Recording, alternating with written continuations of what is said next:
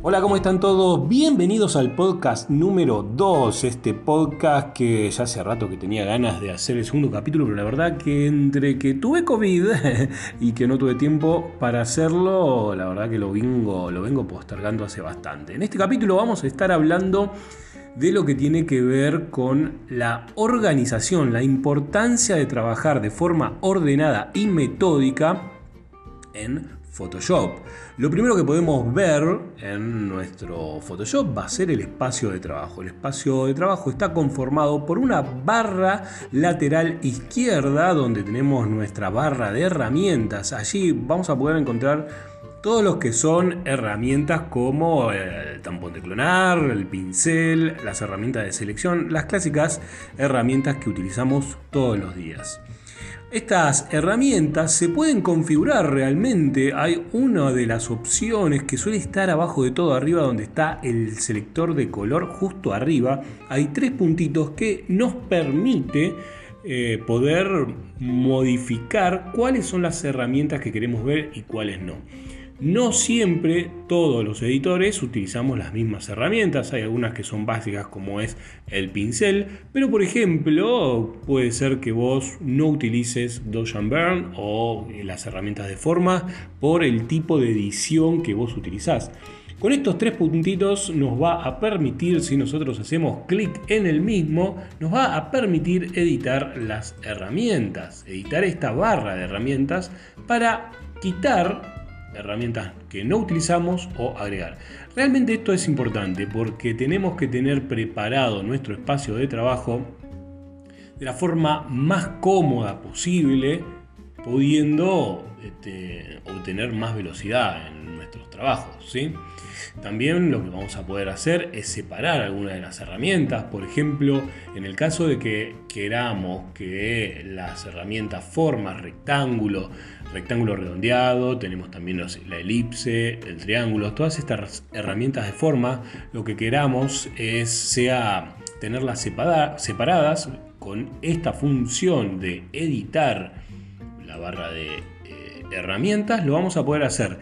Recuerden, con los tres puntitos estos que aparecen justo por arriba del selector de color, vamos a poder realizar estas modificaciones.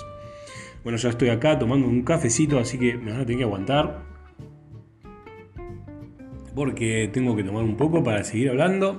Aparte está calentito, no, no da para tomarlo frío, porque café frío la verdad que es como helado caliente, ¿no? Muy bien, bueno, una vez que pudimos organizar nuestras herramientas, podríamos seguir avanzando con los paneles. ¿Qué son los paneles? Los, los paneles están dados por lo que denominamos ventanas. Cada unidad dentro de los paneles son ventanas.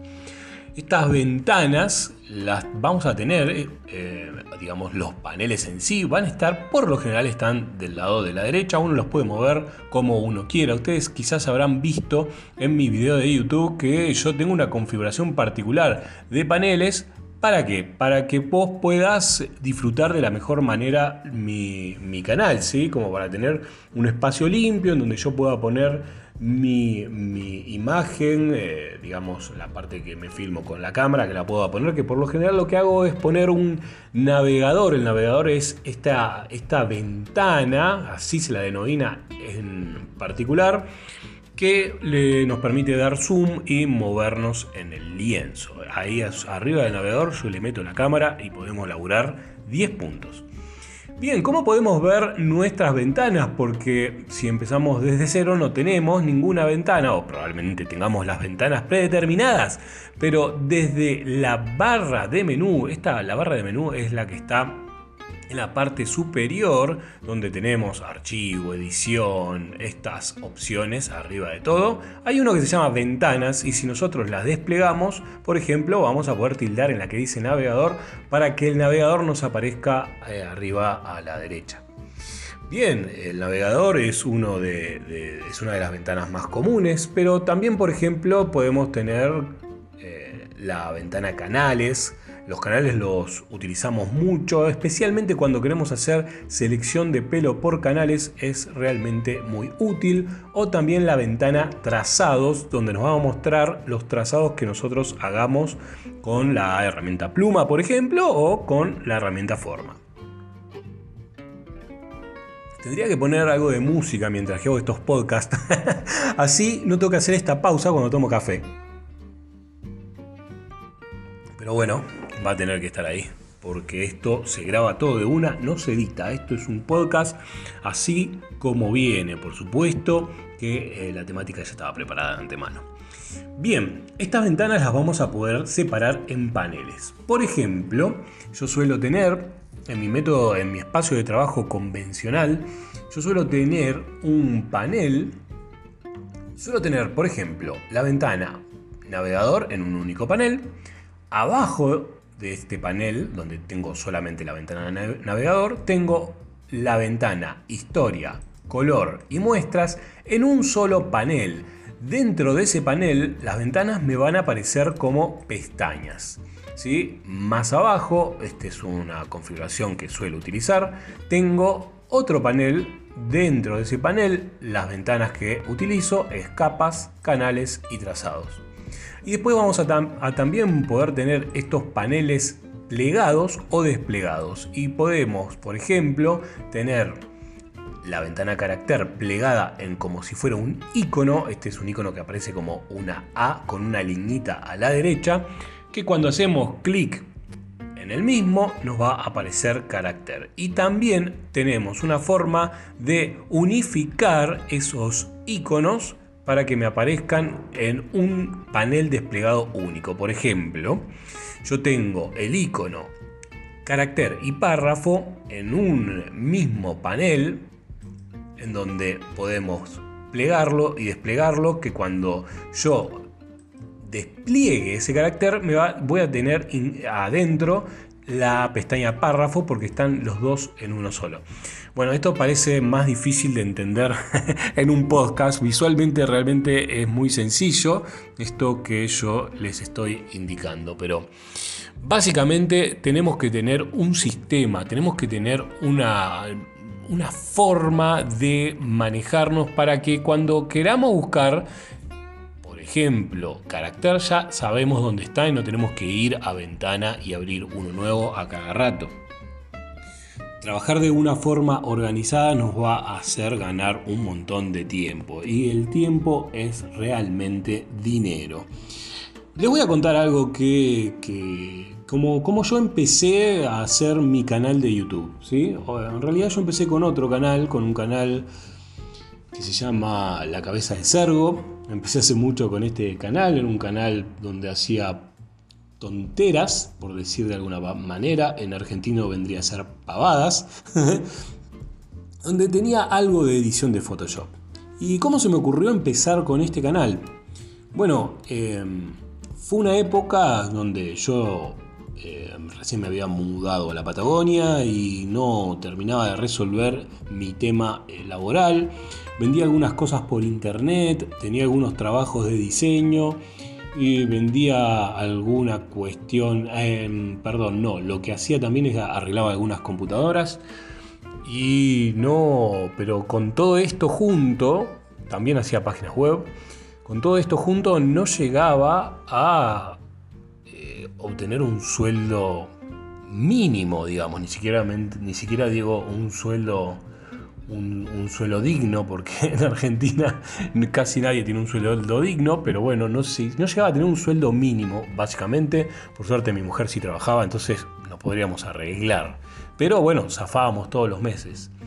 En ese momento, cuando yo estaba haciendo mis trabajos, tenía mucho tiempo, cuando yo hacía todos estos, que sí eran changas virtuales más que nada, eh, tenía mucho tiempo para, para de mucho tiempo de sobra, digamos, porque no porque quisiera, sino porque realmente no tenía más nada que hacer, no podía seguir con nada más. Así que este tiempo lo utilizaba para jugar juegos. A mí me encanta todo lo que es juegos, me encantan juegos nuevos, hasta generalmente me gustan muchos juegos de construcción, sobrevivencia o, supervivencia, creo que se dice, de, o de cumplir ciertos ¿cómo decirlo? Alguna, resolver algunos acertijos, cosas por el estilo. Y me podría pasar horas jugando con, con estos juegos. Y estos juegos eran como cuando vos estás aburrido y te ponen a correr en una, en una cinta de correr, digamos, es una caminadora. Vos literalmente lo que estás haciendo es cansarte, cansarte un montón, pero nunca vas a ningún lado, siempre estás en el mismo, estás corriendo en el mismo lugar. Y bueno, los juegos hacían eso, es como que saciaban un poco mis ganas de hacer cosas, pero no, al fin del día me sentía completamente vacío.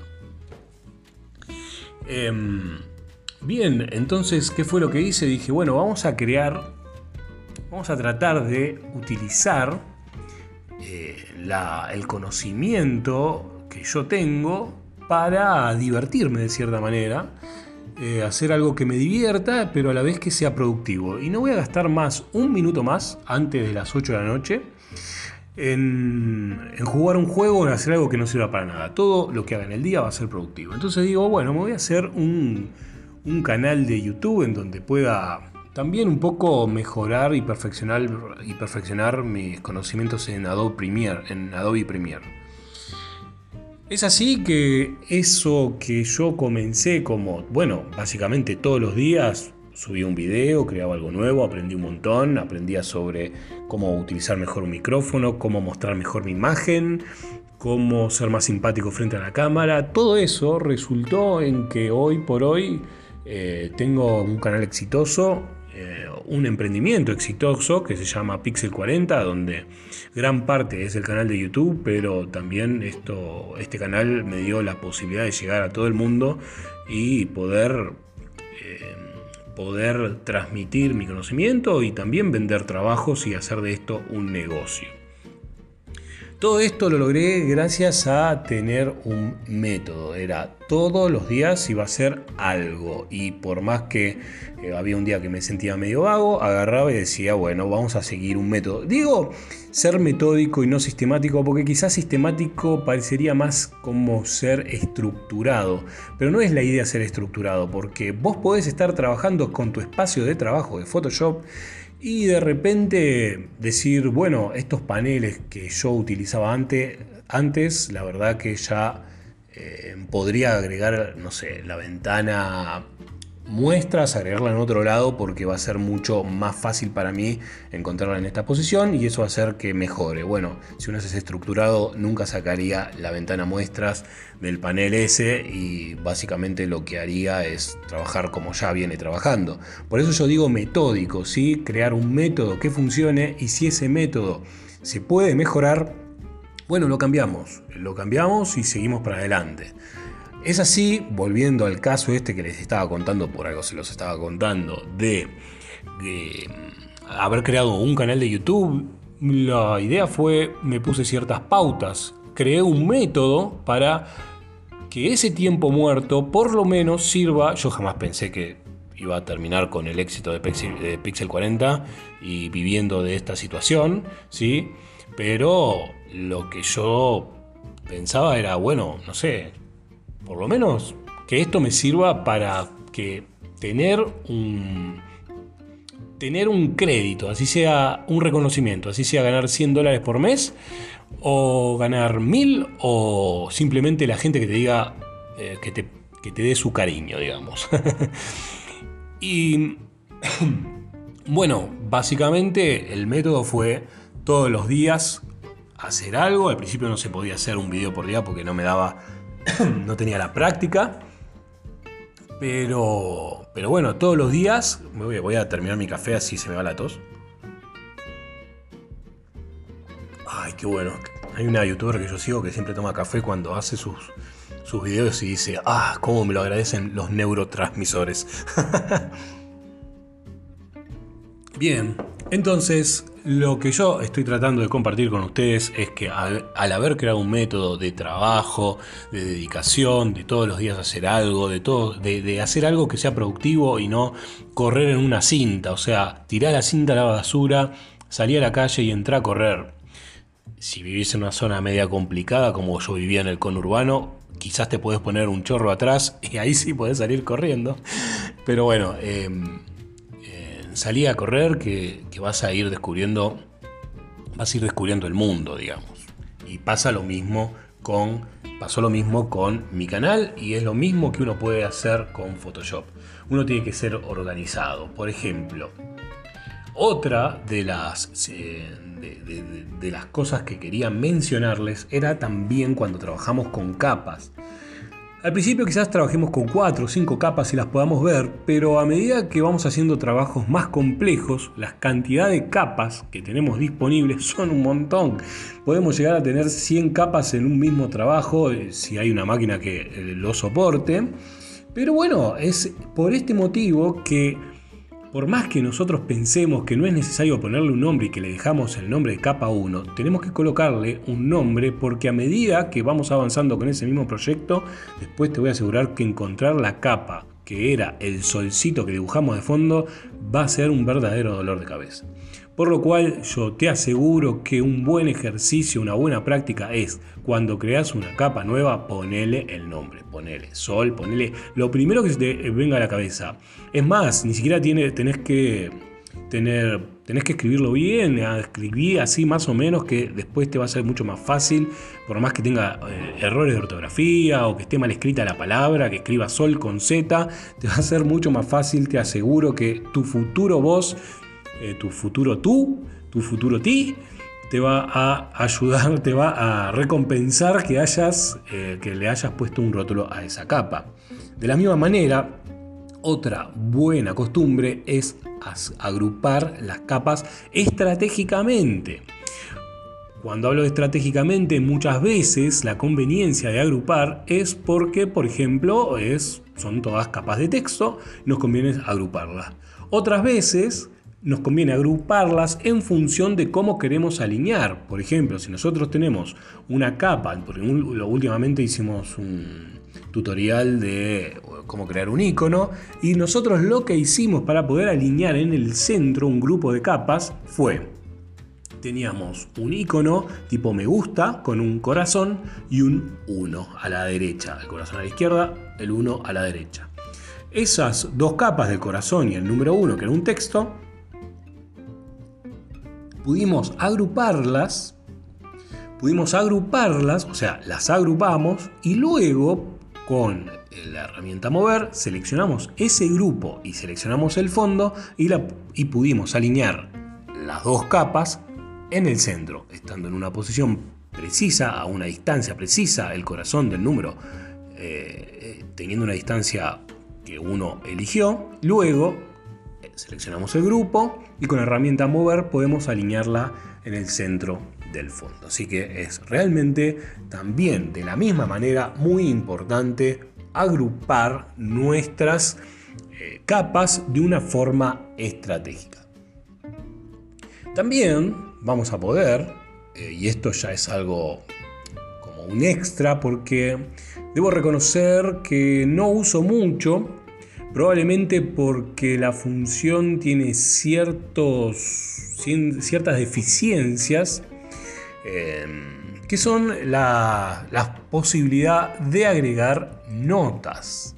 Las notas las vamos a poder agregar en nuestro lienzo, dentro o fuera de nuestro lienzo, y también vamos a poder a través de vista mostrar, ocultar o mostrar esas, esas notas, sin la necesidad de borrarla, digamos. Si la queremos borrar, listo, es muy fácil deshacernos de esa nota. Pero bueno, em, las notas terminan molestando visualmente, molestan a la vista visualmente. Eh, cuando estamos trabajando. Por eso esa es la gran desventaja que tiene. Estaría bueno que Adobe se ponga las pilas también con esto, porque Adobe se pone las pilas con muchas cosas, como inteligencia artificial y cosas restrambólicas, pero hay herramientas que requieren una actualización y parece que se olvida, es como que quiere sacar cosas nuevas y lo viejo ya fue. Em, estaría bueno que actualice ciertas herramientas para que tengan un sentido usarlas en el 2021. Como por ejemplo, notas, yo las suelo utilizar agregando una nota cuando estoy en un trabajo para no olvidarme qué es lo que voy a hacer cuando tengo que continuar el otro día. Agrego una nota de cambiar color, agregar una capa de ajuste de curvas o lo que fuere. Y también lo que termino haciendo para poder trabajar y que visualmente esa nota no me moleste, voy a vistas, mostrar y oculto esas notas para poder seguir trabajando sin tener que borrarlas. Em, así que bueno, debo reconocer nuevamente eh, que probablemente que si quizás si las notas estuvieran actualizadas las utilizaría mucho más, pero no utilizo mucho la función notas pero está ahí y, realmente es de utilidad para no tener que... Yo lo que hago por esta falencia, digamos, de las notas es crear un TXT al lado del PDF del PCD, creo un TXT con que dice LM y ahí agrego todos los milestones o, o los cambios que voy a realizar el otro día. Pero bueno, las notas las tenemos ahí, así que hasta acá hemos llegado con este podcast del día de hoy. Espero poder hacer un poco más seguido y no tardar tanto entre uno y otro. Y quizás en un futuro lo publique en algún otro lado. Por ahora esto es exclusivo para los seguidores de Patreon.